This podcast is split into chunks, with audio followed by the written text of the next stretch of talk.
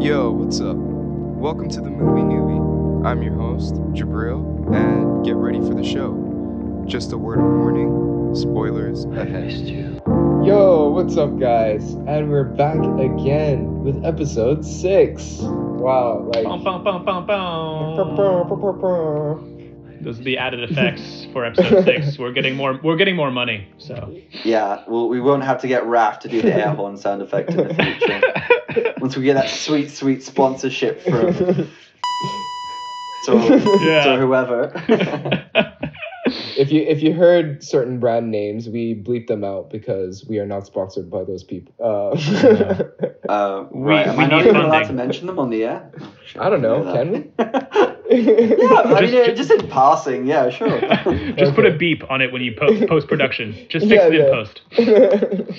but yeah, we're back again for episode six. I'm pretty excited. The last two were great, and I I really want to know what you guys have in store for me. What's this, this third Stevie Speedy movie? Uh, so I, I feel like we've done very well with Stevie Spivey so far. Uh, we we've painted a, a nice little palette uh, of his films, starting out with Jaws and then E.T. You know these these landmarks in American cinema, and I feel like uh, we cannot miss this next one. And it this next one uh, veers a little into the serious side uh, very serious, shall I add. Um, and we shall be watching, well, you, Jabril, shall be watching Schindler's List. Now, a very different kind of note, um, not quite the E.T. Yeah. uh, magic realism, more just fucking realism. Uh, This film, uh, I mean, it, it, it holds as maybe one of the greatest films ever made. Uh, it's listed as number eight in the American Film Institute. Um, it's been, you know, it's it's it's in the National Film Registry. It's it's one of the, you know, just one of the greatest films ever made by Steven Spielberg. And I feel like for me, it's his magnum opus. Uh, you know, winning seven Academy Awards and and really painting the the the hollowness, the the hark, uh, despair and desolateness of of World War II, a time. Uh, uh, that was very, very eerie for, for all of us, for all of mankind. Um, and the film follows Oskar Schindler, who is a, a German businessman who, together with his wife, uh, Emilie Schindler, saved more than a thousand uh, Polish Jews uh, from the Holocaust by employing them in their factories during World War II. Uh, the film stars Liam Neeson, Ralph Fiennes, and Ben Kingsley uh, at the height uh, of their career, or or maybe the beginning of the height of their career. Uh, and yeah, so very different note. Um, and it's and and Jabril, uh, forgive the, uh, the the time of this film. It's three hours and fifteen minutes long, but it's seamless. It's a Yeah. seamless three hours and fifteen minutes. You know, and maybe don't eat during this film.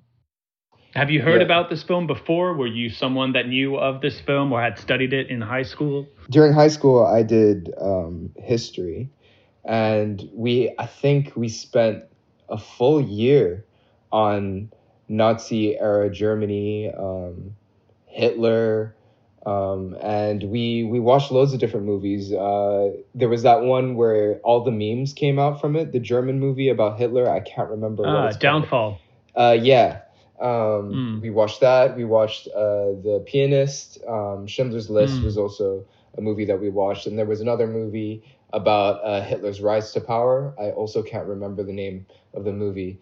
But yeah, another thing is is that I went to Poland last summer, and I actually stayed in the neighborhood that it's set in in Kazimierz. Um, and for us, we wanted to limit the amount of like depressing history that we go and see because there's a lot of history that there's a lot of history and a lot of emotions attached to those places. So we went to Auschwitz instead of visiting um, the factory that like the, the real factory in, in that area. Um, so I know a little like quite a bit about the the history behind this movie, but to be honest, for the life of me, I can't remember the movie that much because I watched it in class. Mm. Yeah. Against your will, probably. Yeah. Yeah, like I was really interested in history. I really loved the subject, but I think watching it over like three cla- like over three weeks. You know, like we only watched it in class. Yeah. So I think it might have lost its effect, and also just my memory of the film because it was just in in blocks. Yeah. Yeah. Yeah, absolutely. What about you, Ollie? Had you are you familiar with this one? Yeah, yeah, of course. I actually think I never watched it in high school like a lot of people did. And um, I remember it was a running joke at one point with a, my um, the guy I lived with, uh, someone I lived with at university, a friend. He and I, you know, neither of us had ever seen this film, and it seemed like everyone else had seen this film. And we always said that one, we were always saying to each other, you know, one day we're gonna have to watch Schindler's List, but for some reason we just kept putting it off. And it wasn't until the very end of third year that we finally sat down and watched it together. Mm. Um, so I've only seen it the one time. So Oh, I'm inter- wow. I'll be interested to revisit this. Yeah, it's Yeah. and it- like you said, it's it's a it's a completely different side uh, of Spielberg. Um, and if anything, I think Schindler's List might feel more familiar to people who've watched uh, more of Spielberg's recent films, um, like the films that he's put out in the last five to ten years. So yeah, I'll, I'll be excited to talk about it. Yeah, and I feel like um, uh, for a director like Steven Spielberg, I mean, he's a he will go on to tackle uh, another side of World War II uh, with Saving Private Ryan, and both kind of uh, hold a very uh, special place in, in in cinema, and both are are ultimately just magnificent films. So it's for a director to tackle on you know World War II in two different ways and do it seamlessly with you know without effort incredible Yeah. And that's exactly why you guys consider him one of the greats of American cinema, Hollywood cinema. absolutely Like yeah from the from the movies that we've watched already and from the movies that I've seen of his in the past, he has a huge range. So I'm pretty Mm. I'm pretty excited to to see this one again and and have a chat about it with you guys. Absolutely, let's do it. yeah, So uh, yeah, we're gonna head out and watch this movie, and uh, we'll get to you guys in a bit. All right, and we're back. Just watched Schindler's List. Wow, this movie is um, a different a different movie yeah, it hit it hits hard. It hits hard. Mm. Yeah, just like initial thoughts. It's it's a very heavy movie. A lot of emotion attached to it, especially in the way it's filmed and just the character development and uh yeah. It's something that's going to be di- it's going to be difficult doing this podcast this time because we're usually very jovial and sarcastic and we try to make jokes, but this is a subject that I don't think we can we can do that. So, how about you guys give us some thoughts? yeah i mean for for the listeners out there i think this is more of a serious uh episode i guess in that sense because we're dealing with a subject matter that is a lot heavier than the previous ones let's not take that away from the fact that we are still, uh, you know, going through Steven Spielberg's cinematography and and uh, and library of films, and this just happens to be, in my opinion, uh, his timeless masterpiece. And rewatching it uh, only cemented that for for me. Yeah, I um, you know, it's. It, I'll just echo what you guys said. It's pretty difficult to talk about this film without having some kind of reverence for the subject matter it deals with, and of course, we'll still try to maintain an uh, an air of profession. We'll still try to cri- be critical when we're thinking and talking about this movie.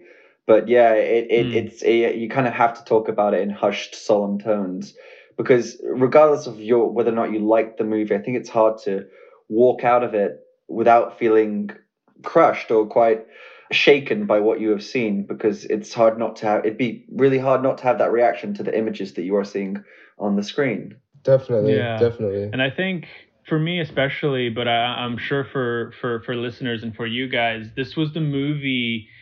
Um, and of course, the first time I watched this was uh, for educational purposes. You know, I watched this at school, but it was the first film that really changed me because not only did it represent a bleak part of history, but it was also the way it was made really changed the way I viewed films, changed the way uh, changed the way I viewed performances, and, and and my whole approach to to to film had had forever changed because of this film. So it left a really a strong impression on me, not just because of the subject matter, but because of the way it was made. It's funny because I think after talking with you guys and talking with some friends about this movie, it seems that most people first watched it, um, at least from our generation, most people first watched it in history class in school. Mm. Uh, or in an educational context. I didn't. I didn't watch this film until uh, I think about five years ago when I was in my last year of university. But um, yeah, so it's just interesting to to see how people have it holds such a special place in some people's hearts because they watched it when they were at a very young and impressionable age and at a time when maybe they hadn't mm. seen a lot of movies mm. like this. Yeah, that's true. I I think uh, for you, Jabril, it was the same case, right? You you saw it at school as well over different periods. Yeah, right? yeah. So, like I said in the intro, I think I um, I mentioned watching it in school, but now that I've watched the movie again, I think um, during school time we watched it in parts, and my teacher just like zoomed into the parts that were relevant to what we were studying. So um, this is mm. I, this is definitely the first time I've watched it from beginning to end and basically got the full effect of the storytelling of the filmography and that was one of the first things right. that i wanted to talk yeah. about is the storytelling and how how emotion is built from the beginning to the end of the movie you can tell from like the characters that uh, make an appearance in every part of the movie like uh i guess the guys that were selling on the black market then becoming the police officer then uh, like he was mm. like the guy that was getting bribed. Um, just it kind of remind me reminds me of Rear Window how they brought in characters each and every time, you know, like throughout the movie to mm. continue mini storylines. Um, so that really captured yeah. me, just like the really powerful storytelling. Mm. Mm. And and and you mentioned the, uh, I guess there's a strength in in secondary. Cast, yeah, yeah, yeah. Right, because the core, I guess the the core cast being uh, Oskar Schindler, who's played by Liam Neeson, and later we were introduced to Ralph Fiennes' character, um, or Ben Kingsley. You know, those, those are the core core um, core characters. But when you take away from that, you see another world, and that's the secondary mm-hmm. cast, and that's m- predominantly the uh, the the Jewish community or the German soldiers. There's so much complexity in that in that supplementary kind of storytelling that each layer is kind of soaked with that complexity. So you're given which is why I think it is three hours long, but it's made seamless mm-hmm. because it weaves in and out of different characters of different stories. So it's easy to like track and follow and feel throughout. But um, I just wanted to say that it's in, it's incredibly well edited. The fact that it manages to this is a three, uh, nearly a three and a half hour film, yet it moves at such a fast clip. Despite, and it's not, but yeah. it's not as if you know it's an enjoyable experience at the same time. Yet it's thoroughly engrossing, and I think that the way in which it encom- encompasses all of those stories and moves between those characters and touches on those different sort of side narratives um, uh, really speaks to how well this is put together. Yeah, mm. yeah. Like I don't think the movie would have felt the same if it were uh, shorter than three hours. I think the time mm. is just a reflection of how good the story itself was. Yeah, I think I think I think the emotional impact of this film is completely upheld by the running the running length. I think that you need to kind of be frankly like beaten into submission by this film and pummeled with mm. um, pain after pain after pain after horror after tragedy and then it needs to take its time to build you back up it doesn't it doesn't turn on a dime it hope is reintroduced gradually and because it took its time i think that um that uplifting what i mean if if you can i don't know if you guys think that the ending is uplifting but whatever positive feeling you come away with or sense of hope is earned because it took the time to really immerse you in the horror of the holocaust. Yeah. And i don't know if that's the thing as well. I don't do they make films like this anymore or are directors and producers willing to make films of this um, of this magnitude anymore or do films like this just become series now or mini series or or TV shows just because of the length of it? I don't know. It's it, it, it obviously there's the example of The Irishman to be 3 hours long but I feel like movies like this don't get made anymore but that that might be just me. Um, I I watched this movie and I'm like, I don't feel like I've seen something like this ever since that came out in 1993. You know, there's this particular kind of style to it, a particular kind of way of of making a movie that just I, I don't feel like I I see that anymore.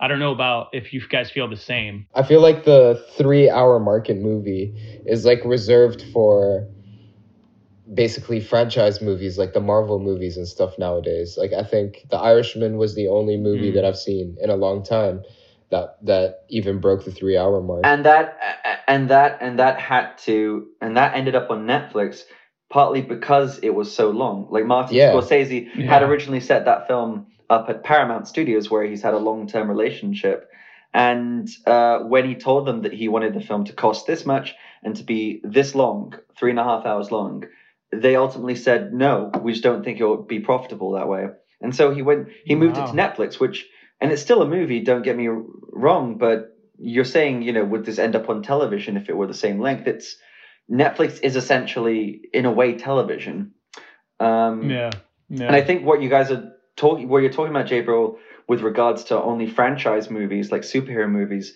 getting to be released in the cinema with this running time I, I think that's true, and that's part, part of the problem. There is that um, people have been talking a lot recently about how the middle class of filmmaking has essentially bottomed out, um, mm-hmm. um, how it's disappeared completely.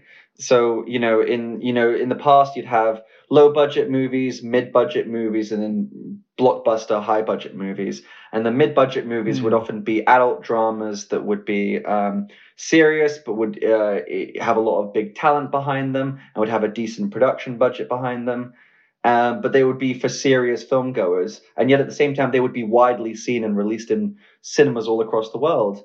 And yeah. now mm. that kind of content, that kind of material, that kind of the, the stuff built for that audience has been has left the cinemas completely and has ultimately either moved to Netflix or to streaming services in movie form or has become television, prestige television. Mm. And I think yeah, I mean that's like a great point, and I think maybe there's an attention spam now that we're getting that we can't. Even when the Irishman did come out, there was a backlash on on the length.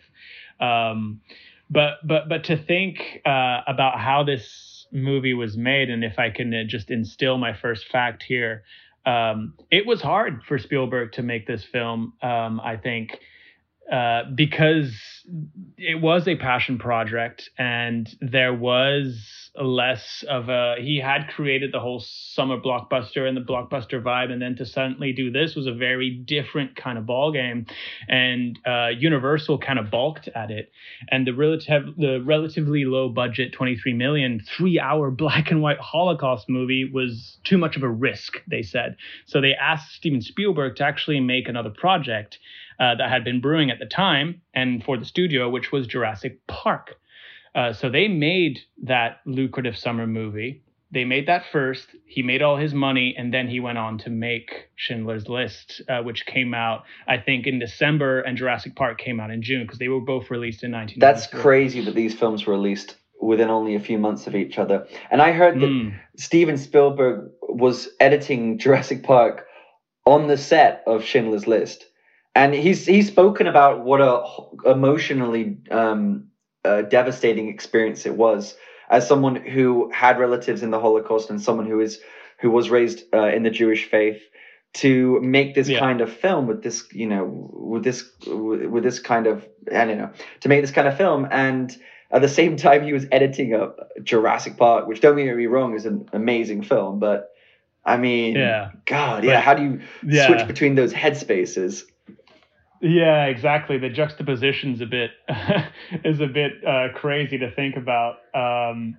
but yeah, so it's it definitely took him, I think, a long time to process even thinking about making this film. And he even stated that he wasn't mature enough to tackle the subject matter.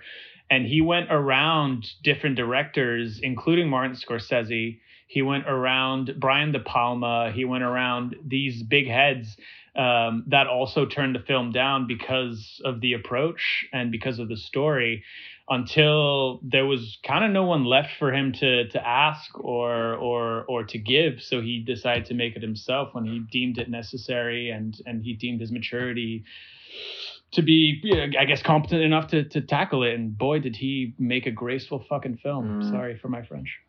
Um, so uh, there are a couple of um, I guess we can start just talking about random observations we had while watching the film. I guess I I, I, I thought I'll start off by saying I just thought it was interesting how um, they placed a certain emphasis through the cinematography on on lists and names throughout the film. I think it's one of the first shots you have the well before the opening credit se- after the opening credit sequence you have the train arriving and all those displaced uh, Jewish people stepping off the train into Krakow and um, uh, lining up to be and giving their names for registration.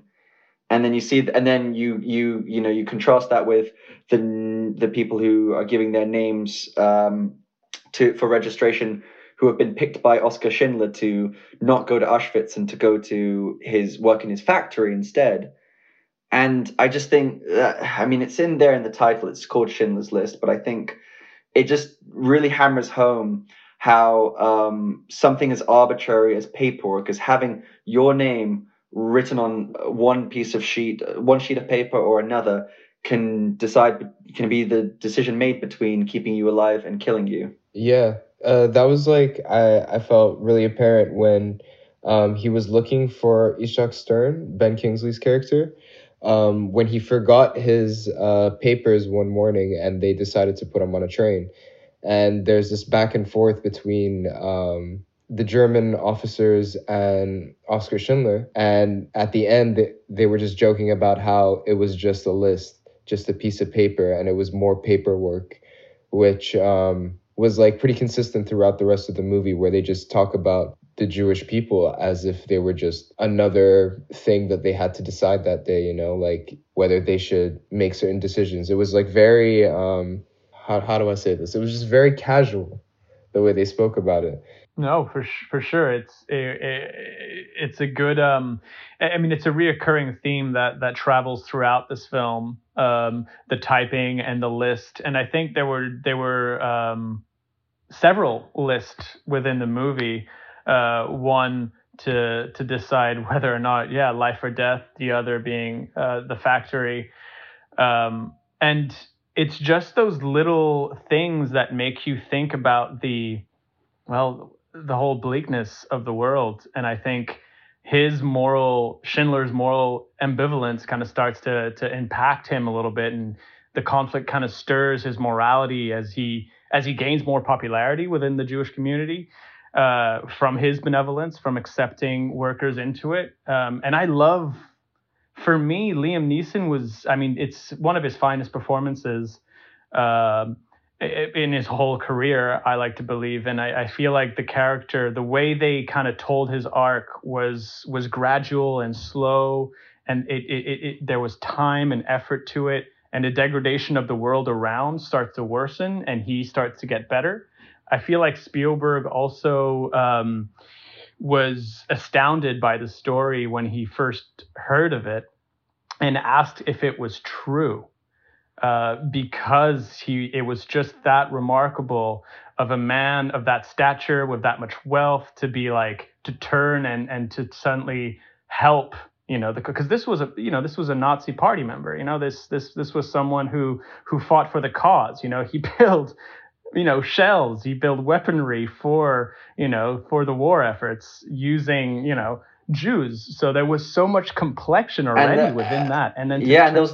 but yeah, yeah. Sorry, no, I was just going to say th- th- there was nothing in either the character or the real life figure who he was based on. There was nothing in his past to suggest that he, you know, he was, um, I don't know, that he was particularly interested in humanitarian causes or in saving the lives of others because he was, um, you know, he was a bit of a playboy as, as is depicted in the film. He Mm. was really driven by wealth, by um, commercial success, by business presentation. and yeah.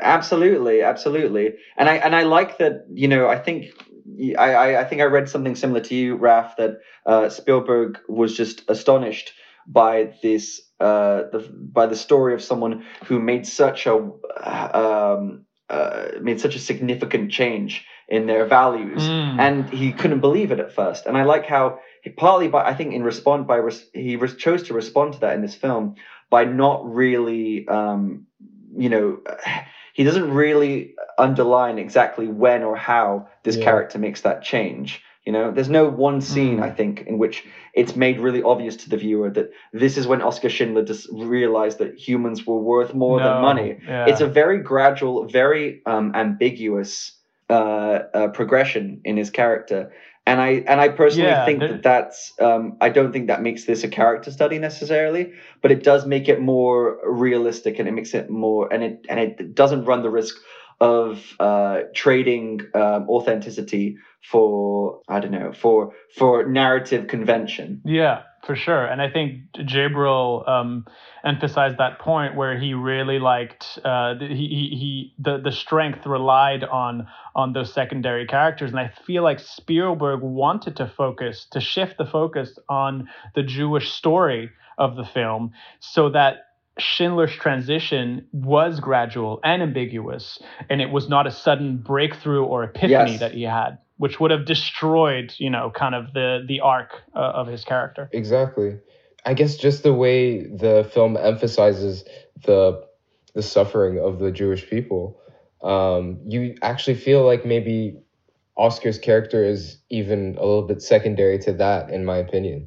Like I was a lot more focused in Mm, their struggle mm. rather than Oskar Schindler's um, development. Well, I think if they made a this if they if they made this movie primarily as a psychological study of Oskar Schindler, or um, you know, uh, or, or or a tale of his redemption, that would in an perhaps in an inappropriate or insensitive fashion take away from the people who Mhm. ultimately ultimately mattered, which were the this Yeah. this community of Jewish people that were just decimated. Yeah. So there's a sensitivity to it, right? There's not there's no, you know, glorious act. There's no there's no dramatization even in the deaths, right? The Mm. deaths, the violence that's depicted, uh, the death that's depicted is utterly for me utterly and eerily and painstakingly brutal and real and and there's a slight jerk to each movement to each death there's like a slight human way of of orchestrating each death that feels real. I remember when I first watched that when I was 14 years old, I thought it was I thought it was real for a moment. I actually thought, which it was, obviously, because this is a time in history, but to recreate that and make it look exactly as if it were, I mean, that's because death in movies, obviously, more often than not, is is done in a glorious fashion or dramatic fashion, right? Yeah, it's made to be cinematic. Um, it's Exactly. choreographed. It's made to be graceful. And um, I, I, you know, I've, I've I've never personally witnessed someone in front of me pass away, but uh, essentially, especially not to you know to to to to be murdered or To that anything like that. Um, but I'd imagine that this is Yeah. yeah that this is what it's like. It's it's completely graceless. It's it's and I think the way he depicts a lot of deaths, it's it would be almost like borderline comical if it weren't for how Mm. gravely serious it all was. Because there are several instances in which uh, either someone dying or someone um, almost dying, it happens in a, it unfolds in a really awkward fashion. Like I'm thinking of the when that one um, metal worker is uh, brought out by R- Ralph Fiennes' character, and he tries to execute him by shooting him in the back of the head, and the gun just keeps jamming. Mm. And then he, even one of the one of the other officers hands over his gun, and he tries using that, and it's also jams. And then you have the death of that Mm. character himself, Amon Goeth, played by Ralph Fiennes, at the very end. He's being hung, and you know, you often think of hang uh, a person being hung. It's often like in films like westerns. It's depicted in a very brave way, as if they're trying to martyr the character. But in here, you know, it's just really awkward and slow. Like they try to kick out the chair from underneath them, and it doesn't crack properly. And so they, so two soldiers have to kick it Mm. repeatedly until he kind of awkwardly stumbles off the chair, and you know, dies in a and dies in a really ignoble fashion. Yeah, yeah, yeah, yeah. Well, and that's the thing about Spielberg that I feel like I've mentioned in the prior films that we talked about uh, in Jaws or E.T. He's so good at capturing these moments, even these awkward moments in life or in death. He Mm. gets, which makes it grounded. It makes it real. It makes it raw and authentic, and that's in a way his style the just to capture these moments that that bring it all in a very real place for us the audience Yeah, I think it's yeah, you're absolutely right. I think maybe that is one of his characteristics. Um, I think he likes to capture. Mm. He like he's probably one of those people that thinks life is ultimately what happens in the margins. You know, what happens between the bigger events. yeah So that's why you pick up on on things like the way in which uh, a death is depicted on screen here, or in Jaws, we talked about how one of our favorite scenes was just that moment between the father and the son, in which the son is copying his movements. You know, it has no bearing on the plot, but it's Mm. just a little awkward, eccentric touch that just makes his films feel real. Yeah, exactly. Um, so I also wanted to touch upon the use of black and white to film and showcase this beautiful piece Yes. of work. Do you think it would have uh, hit you in the same way, or like would have been as effective if it were shot for color? Like, what what would what do you think? Because I feel the black and white hit in a different way, and it also allowed for the scene the scenes with uh, the girl in the red. So, what do you guys think Mm. about that? hmm I mean, I, I, I can't see this film to be in color, and I feel like they've chosen to do a black and white um, portrayal to reflect the world that it's portraying, uh, for lack of a better word. And I feel like the colors in the film, the black and white, really represent the bleak palette and the undesirable grading. Um, and it also gives it an impressionistic feel, which I feel like they, um, the cinematographer Janusz Kaminski, he wanted to create a sense of timelessness, uh, which is why they approached this to be in black and white, but also to give it a documentary feel to it. There is a there's a the, the the lens they use, uh, and I think the camera type that they use is a documentarian kind of camera that captures uh, the realistic approach of, of of this world, and it gives a timeless impression to the film, so that the audience uh, maybe wouldn't have a sense of when this was made. I think Spielberg decided to use Mhm. black and white to match the feel of Mhm. actual documentary footage of the era For to sure. closely relate to that era itself, but also to um, to to picture and paint the Holocaust because the Mhm. Holocaust was life without Yeah. light, yeah. and I think that's symbolic to, to yeah, black and I think that's why, you know, just on your note about this looking like a documentary, I think the majority of this film, it, it seemed to me anyway, to be shot on with handheld, um, cam, uh, in ha- Mhm, with ham- mhm. handheld cinematography, and uh, even that alone is quite a was quite a change in pace for Spielberg because you know he's the quintessential Mm. craftsman, you know. Um, when you think of Spielberg, you think of incredibly elaborate shots that were probably done with cranes and uh, tracks and dollies and Steadicam. And here he was uh, in some scenes. It just looked like he was him and his camera crew were just running behind the action, holding the cameras in their hand, and it gives it a sense of Mm. immediacy and um, yeah, I think a sense of realism that um, is frankly worlds apart from you know something like E.T. or Indiana Jones. Definitely. Yeah, so like with specific to the scenes with the girl in the red, um, I think like going on your point, Raf, where the black and white imagery really reflects the the environment that they're in, and yet something so innocent and beautiful, just like a little Mhm. girl, basically representing some something young that doesn't deserve that environment. And the way they show that in the movie by highlighting that out really, really, um, it was really, really emotional. Yeah, and let's and let's dig into this ghetto liquidation sequence, which, in my opinion, was, uh, you know, one of those greatest, one of the greatest sequences uh, ever filmed. Uh, but yeah, what what was your first impression on on, on that Gabriel? That whole because I I believe it was like at least ten to fifteen minutes long. So she first shows up when um, Oskar Schindler and his mistress, I'm guessing, were riding their horses and she shows up on the streets. That's at least the first memory I have of her showing up. And they basically give you Mhm. Oskar Schindler's point of view, like the way he scans the streets and looks, and then he fixates on Mhm. the girl. And um, yeah, that was just because when I first saw the red, I was like, "Whoa, am I am I picturing the red? And like, am I actually seeing this?" I thought it was just Mm. so out of the ordinary. And then when I came to my senses, I realized that yeah, this was um, the effect of it of her just walking along the streets and Oskar realizing what's happening. And I feel maybe that might be the turning point of when he decides that he's he has more of a soft spot. I'm guessing. So when mm-hmm. that all happens, and then you think that's the end of of her scene, and you don't really see her again, and then for her to show up later on in the film in the back of a truck was like, wow, that really really caught me off Yeah. guard. After Mm. after her body had been Yeah, dug up and Yeah. exhumed from a mass, mass from a grave. mass grave.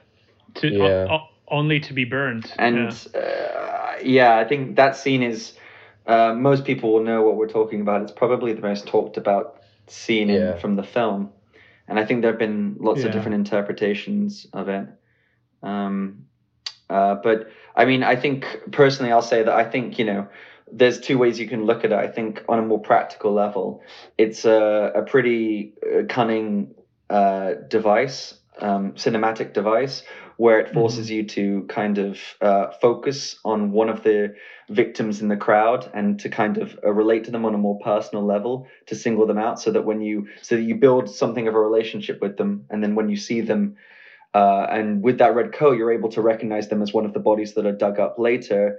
It kind of you go through your own little grieving process for that person that you built a, a very instant small connection with Yeah. earlier on in the film but then i think in a more abstract sense I, I, I'm, I find. I was trying to think about a, a way to articulate this before we started recording, um, but I don't know. I, I feel like it, and this might sound really jumbled, so apologies in advance. But I think it, I don't know. I feel like it points to the near absurdity of aesthetic beauty. I don't know. So like the idea is that we look at that scene, and despite the horror that's going all all around, we think how how how beautiful that is in an intimate way. This this red coat sort of dancing through the black and white Yeah. morass that is that whole setting, Mhm. and then you ask yourself, why am I fixating on just a nice piece of color or just a, a bit of aesthetic beauty when something so much more important is happening at the same time, or so much more consequential, which is the genocide of all of I- these Jewish people. I don't know if that makes sense, but that's kind of what I, I, I guess the juxtaposition of something as innocent and beautiful as a child in comparison to the the the raw despair of what's going around you know the innocence of a child she's just walking through the Mm. streets she has no idea what's going to happen. She has no idea. She's just just experiencing it while the adults around her know what's happening. And i think that was a very effective way to to show that. Mm. and at the same time, uh, I think I read this somewhere where it was also a way for Spielberg to to to show that people from the outside looking in, so like Oskar Schindler's case, looking in and doing nothing about the situation, knowing about the situation, and yeah, that's why I mentioned when he started the the moment he decided to mm-hmm. to maybe help the Jews a lot more. yeah have a slight change of heart. But i and uh, to to kind of alleviate or or or let's say eradicate this deconstruction we've made on on on the little girl on the little red girl red coated girl however you want to phrase it it's it was actually based on a real person um, so the actual girl in the red coat was named Roma Ligocka and she was a survivor of the Krakow ghetto, and she was known amongst the Jews living there by her red winter coat. Uh, Ligoka, uh, who is now a painter living in Germany, she actually wrote a biography about surviving the Holocaust called "The Girl in the Red Coat." So, you know, all deconstructions aside, maybe perhaps Spielberg just references that because of of, of this actual person. Um, well, I, I don't. I don't know this for sure, But- but, apparently, I, I read that that was an unintentional reference. That uh, who Oh, knows? I mean, ultimately, who knows what was um, going through Spielberg's head um, when he right. decided to inclu- include that in the film. That could have been a decision that anyone else in the crew may have made or suggested to him, or maybe even the writer or the Mm. cinematographer um, uh, proposed this. But um, just because it's unintentional doesn't mean that it still isn't Mhm. meaningful. That Oh, for Mhm. sure. for sure. Yeah. No, absolutely. And I feel like whatever we interpret from this particular sequence, it only uh, it, only emphasizes the fact that it's such a, an impressionable um, tool to to be used in, in, in this scene. We all come out mm-hmm. of it feeling very strongly about it, no matter what, right? And and I feel that. Um, besides this uh, this red occurring in the in, in, the black and white backdrop of violence and macabre, I feel like there's the extension of this scene is also plays a big part on on on why this uh, particular sequence is strong. Because if it was let's say five minutes different impression. If it was 10 minutes different impression. I feel like the timing of it is so there's there's an importance to it and and and the sequence i feel like had to be this long in order mm-hmm. to almost be unwatchable. Definitely. i think what makes yeah this movie watchable and which is pretty much consistent with every single spielberg movie is um, the amazing score behind the movie and with with with all his work, oh, I think yeah. Spielberg really pays attention to the mm. to the music that I mean. There's a lot of care that goes into to the music decisions that are made in his movies, and I feel, especially with Schindler's List, like when you listen to that final song when the credits start rolling in, the the hairs on the back of your neck stand up, and like it, yeah. uh, it's really effective. Um, and that scene with the with the girl in the red dress. Yeah. Um, without the the music behind it, I think would have been unbearable to watch. I think, um, and it's and yet at the same time, I think you're completely right. It does make this uh, this whole process a little bit more, um, you know, bearable, like you said. But I think this this John Williams score. So John Williams is, you know, who uh, Steven Spielberg has worked with countless times in the past, and they had a long relationship together. Um, I think uh, you know uh, this is very different to his usual work. For it's it not is, built yeah. on themes or on uh, bombastic compositions, and I think a lot of the music as well is either an impression, uh, is either you know an actual uh, Jewish folk song or hymnal. Um, I'm not. Mm-hmm. Um, excuse me. Forgive me. I don't know what the uh, the term is, or it's inspired by um, historical songs mm-hmm. from the Jewish faith. Yeah, and he uses that to such good effect, and I feel like um, also the the violinist who performs uh, the theme. Uh, I can't remember his name. Perlman. Ich, ich, ich, Perlman? Perlman. Yeah, yeah, something like that. It's the. Uh, sorry if we're if we're mispronouncing this, but it's there's such a beauty to it that almost renders us um, with a bit of faith towards towards the end of the film or whenever the score kind of arrives there's almost a little bit of hope and faith uh, that this violin carries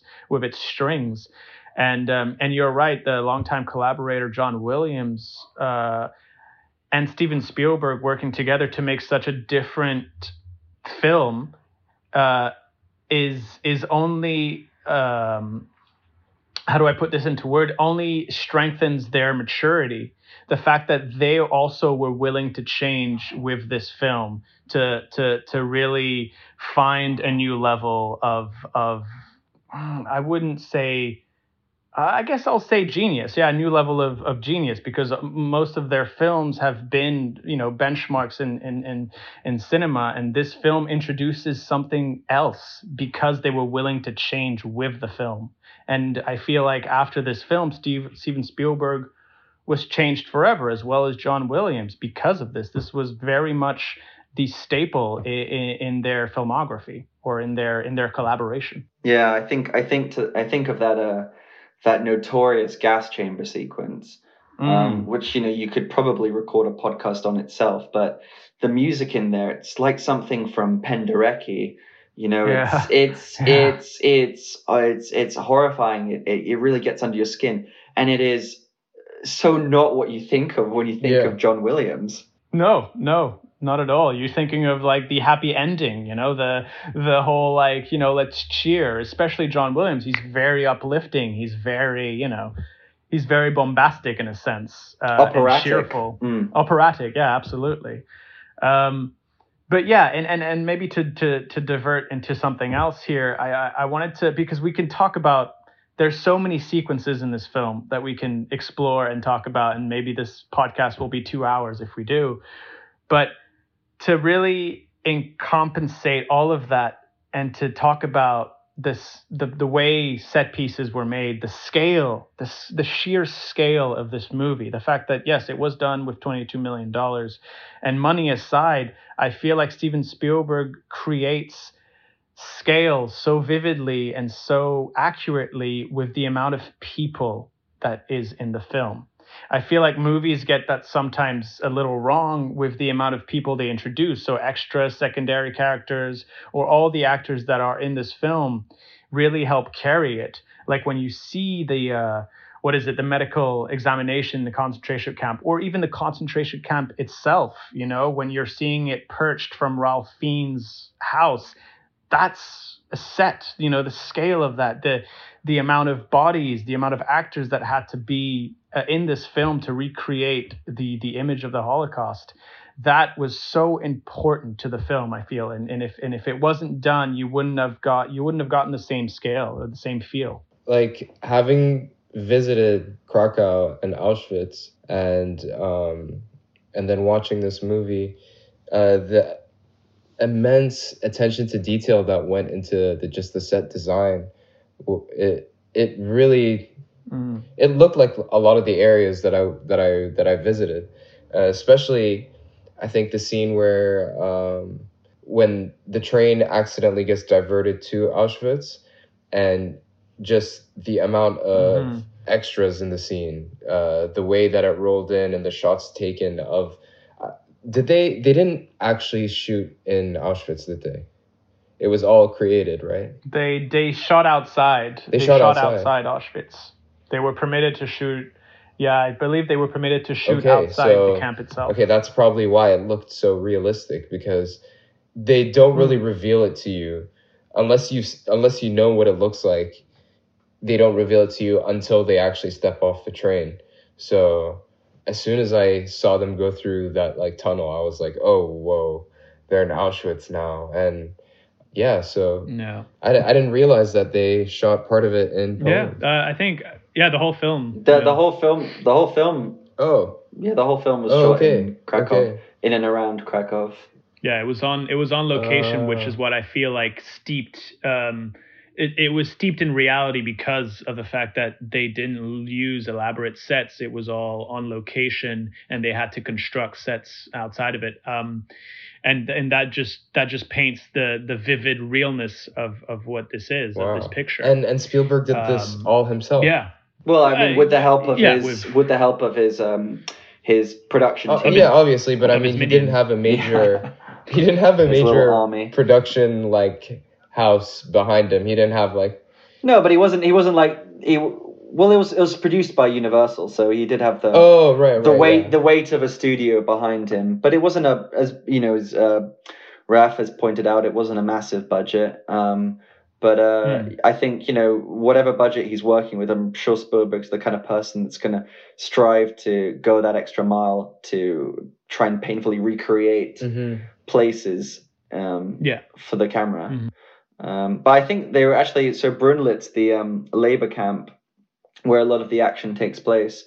Uh, I think they were, were were actually permitted to shoot inside there, but they couldn't because you could see high rises, um, mm. um, like uh, uh, apartment blocks and office buildings um, from that location. So they just basically ended up building the an ex- almost an identical replica of it mm. a few blocks down the road. Wow. So to talk about yeah, to talk about the you know the the scale of of of this movie, you know, recreating these these horrific you know sets or these horrific. Uh, uh, institutions, uh, that also takes a lot out of out of someone. And I feel everyone that did this film walked away very changed, um, not just because of the subject matter, but because they had to soak themselves in in in the subject matter, um, which is why it's also my the, the disbelief that I had about whether or not this film could be made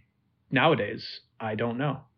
Well, I, I do wonder if what you know uh, for certain sequences, whether or not these days, if they had the budget, they would not just you know opt to use CGI That's what I mean. or some yeah. kind of uh, graphics instead of what I imagine had to be practical effects back then. Mm. Like I think I was Mhm. thinking of that scene where it's it's you know it's even it's horrible even just to talk about it, but when they're exhuming the bodies from that mass burial site, and there's Mm. just it just looks like there are dozens, like uh, if not dozens, you know I don't know hundreds of, of bodies in the ground that they're piling up, and you have scenes Mm. even when you know soldiers are jumping o- over the bodies and tripping over them, Yeah. and those bo- and the bodies look the the camera's so close to the bodies they look really lifelike and so obviously Mm. i don't think that they were real people like extras so they were probably uh, dummies that had to be crafted by hand and to think of Mm. actually having to go through the process being one of those people tasked with making one of these bodies like what what a hellish job that would be Mm.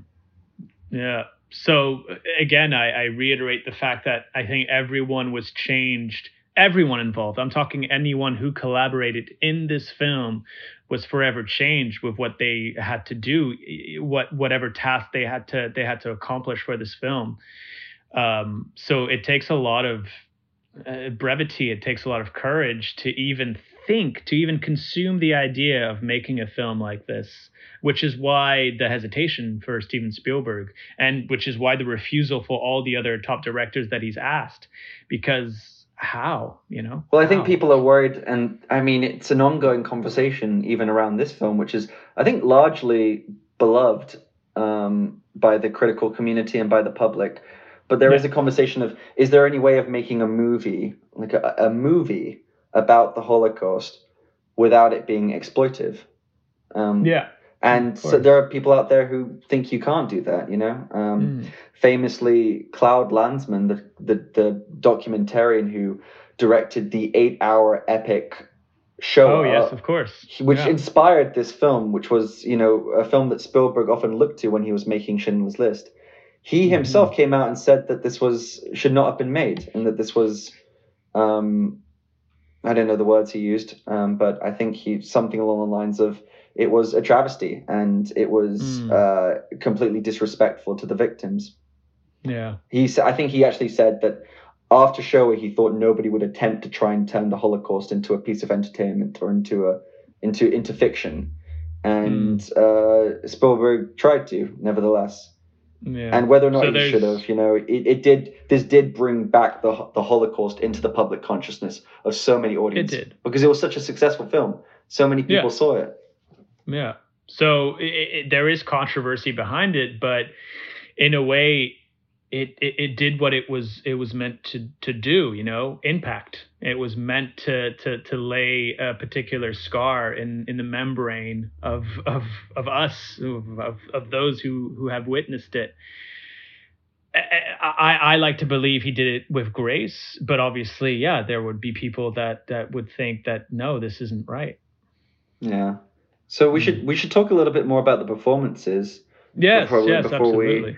Before we give our ratings and whatnot. Um, we've already mentioned. I mean, Raf, you talked. Raf and Jabril, you talked about how much you liked Liam Neeson's performances. Um, Mm-hmm. I personally thought that uh, uh, Ralph Fiennes, of course, nominated for an Oscar, gives Yeah. a chilling um, performance. But I, I walked away actually really struck by Ben Kingsley in this film. Yeah. Um, This time watching it anyway. Yeah, I really enjoyed his. I thought he brought such a yeah, absolutely. I think he brought such a um, dignity Mhm. to Mm. and um, to to that character, and he's I know you know obviously he's a, a knighted figure. He's a knighted actor. He's what renowned, but he's not Mhm. someone who I often think of when I think of the pantheon of great actors. But he, yeah, he he really touched me in this film.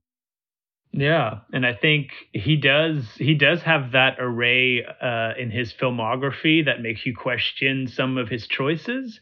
But when you see him at the height of of of of his of his craft of his talent, you get something like this, and it's so subdued, it's so complex, it's so grounded. And when you think of like how Um, restrained this performance was, and you compare Oh that to his God. performance in a film like Sexy Beast, which I don't, which, uh, Yeah. I don't know, I don't know. Have you have you guys seen that film? Uh, I, I, I've, yeah, I, I've seen bits No, of it for sure. Oh my God, And I, okay, get, I get the reference. not. I get the I reference. not. Okay, well, it, it's a brilliant film and he's fantastic in it, but it's about. I mean, it's like take you know this character and then go in the complete opposite direction, and you get somewhere close to his performance in that film. But anyway, yeah. Yeah, but um, no. So yeah, it's. I mean, for, for it wouldn't be the same film if there wasn't the the the core, right? Liam, Ben, and Rafe. I think they bring they bring this film to a heightened um, to a heightened performance because of how well they portray their roles. Um, and I, uh, yeah, I mentioned that for me, Liam was his finest performance ever, in my opinion. But Rafe, I mean, how could you go without talking about his his performance? It's he is portraying he is portraying evil itself. You know, it's it's you know it's. yeah, I, I I'm speechless sometimes when I think of of of his performance and how he had to how he had to go about you know carrying such a, a character on his shoulder. Yeah, I think it's it's um I mean, it's such an interesting villain if you can even call his character that. I don't know if calling him a villain is No, maybe not. somehow um, disrespectful to the actual war criminals that ex- that partook in this, but um because we we were actually talking about this before we started recording about how it's not like he's necessarily a mastermind or a particularly intelligent antagonist. He's as you guys pointed out, he's kind of a an idiot Yeah. or or at least he's kind of blinded by his own arrogance that he couldn't see you know what Oskar was doing under his nose Yeah. uh, or behind his back and the way he how the tantrums he throws throughout and how vain and preening he is how obsessed he is with how his own appearance I mean, and I think it says very something- childlike. yeah, absolutely. And it says something interesting about how uh, you don't need, you wouldn't probably have had to be that, you would, you probably wouldn't have had to be that intelligent to rise the ranks in um, the Nazi Party in the Third Reich. You probably just had to be remorseless. Yeah. And Yeah. that is what his character, that is what Amon Goeth was. yeah. Like speaking of remorseless, like since he played another character who was pretty evil, um, all I could see was Voldemort when whenever he was playing, and Yeah. Him being a Nazi, he, in my opinion, played yeah a very dumb character who was just very greedy, and was there more for like the fun, you know, like he wanted to to be famous, he wanted to drink, he wanted to be with all the women in the city, and like it just felt like the every single Nazi character in that in that film was like that. Yeah, there's an interesting point because as as I talked about this character with my wife, we went on to talk about uh, Hannah Arendt and her and and the phrase "the banality of evil." Uh, and how we kind of had a discourse and a discussion on that um, because was he evil or was just the duties that he was given evil? You know what the layers of evil or, e- or the word evil itself you know what does it mean? Because to him he's just doing his job you know? Yes he's doing his job and he's taking you know uh, he, he he's taking such uh, how do you say it? Such uh such happiness in doing so. Maybe not happiness but he is he's undertaken it very well. Um, but it is that responsibility of the institution that has made a man like this or that has has trained someone to to go about you know sniping jewish people that aren't working in a concentration camp. What makes it so real is you see him develop i think by the end of the movie he's made out to be like crazy. And i think in in the ending sequences they say Yeah. that he goes to a mentally like a yeah he does he right? does yeah. He goes to a hospital. Mm, So- mhm, he does. um Oh.